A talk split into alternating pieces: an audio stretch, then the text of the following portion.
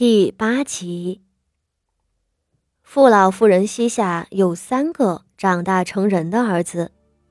大爷傅守仁现任吏部侍郎，自是家里的顶梁柱；二爷却是庶出的，如今在礼部领着一份六品闲职。他的正妻顾氏也是小户出身，顾氏自知身份，从不敢和大嫂谢氏争风不说。还是府里的老好人，人人都知道二太太最温婉随和。至于三爷，虽是嫡出，却是个斗鸡走狗、提笼架鸟的纨绔，最让老夫人头疼。傅妙仪感激地笑看了眼顾氏，由着对方将她拉起来，这才小心翼翼地拿起勺子，舀了一勺血盐。送进口中，瞧着傅锦仪颤抖的手指，谢氏不屑的撇嘴，果然还是一副没见过世面的样子。八丫头，我是你母亲，瞧着你身子病弱，做母亲的哪有不心疼的？谢氏慈爱的看着他，你年纪小。平日里那汤药苦得很，你也吃不下多少。好在这血盐既是滋补之物，又清甜可口。今儿吃完这一盅，我房里还剩了一些，等回头都给你送过去。谢氏面目慈和，傅锦衣瞧在心里，暗自冷笑。真不愧是使了手段，爬上父亲正式的位子。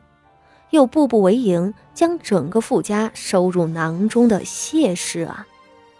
寥寥数语，既尽心尽力的关怀了傅锦仪这个庶女，又指出傅锦仪年幼不懂事，因为喝不下苦药汁子，才导致病情反复，久不痊愈的。话说，这傅锦仪虽然是府里最不起眼的庶女，但好歹……也是傅大爷的骨血。他病了这么多年，谢氏不闻不问，这本身就是他身为嫡母的失职。谢氏自然知道该如何化解这个小麻烦，把自己摘亲了不说，还小小的陷害了傅锦仪一把，让这个终于勇敢跨出房门给老夫人请安的庶女，再次在老夫人的眼里。落下个不懂事的印象。一个消失了八年的庶女，本就可有可无，就算出来了，还是个不懂事的，她也不可能再次得到老夫人的宠爱吧？果然，四周女眷们瞧着傅锦仪的目光里，就带了点轻视和薄责了。好了好了。大嫂，你也快用饭吧。这个时候，竟是那二太太顾氏再次开口了。她似乎是有意为傅锦仪开脱，笑着朝众人道：“ 今日是三姑娘大喜的日子，咱们喝酒，喝酒。”说着，亲自给傅老夫人手边上的酒樽倒满了桂花酒。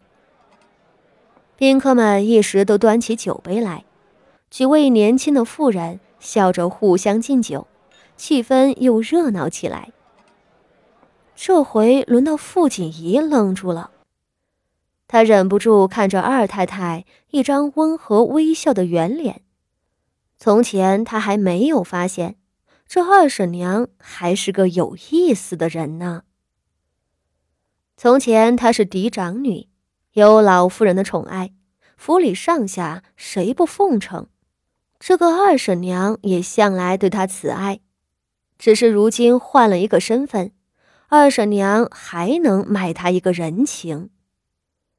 傅锦仪今天才发现，这个二太太顾氏，她不是个简单人物，对一个无足轻重的庶女都能善待，这人要么是天性善良。要么就是城府太深，滴水不漏，不肯错过任何的机会，也不得罪任何的人。在心里将傅氏记了一笔之后，傅锦仪面色如常，只是抬眼轻轻扫过正忙着应酬宾客的谢氏，然后他低下头，舀了一大勺的血燕送进口中。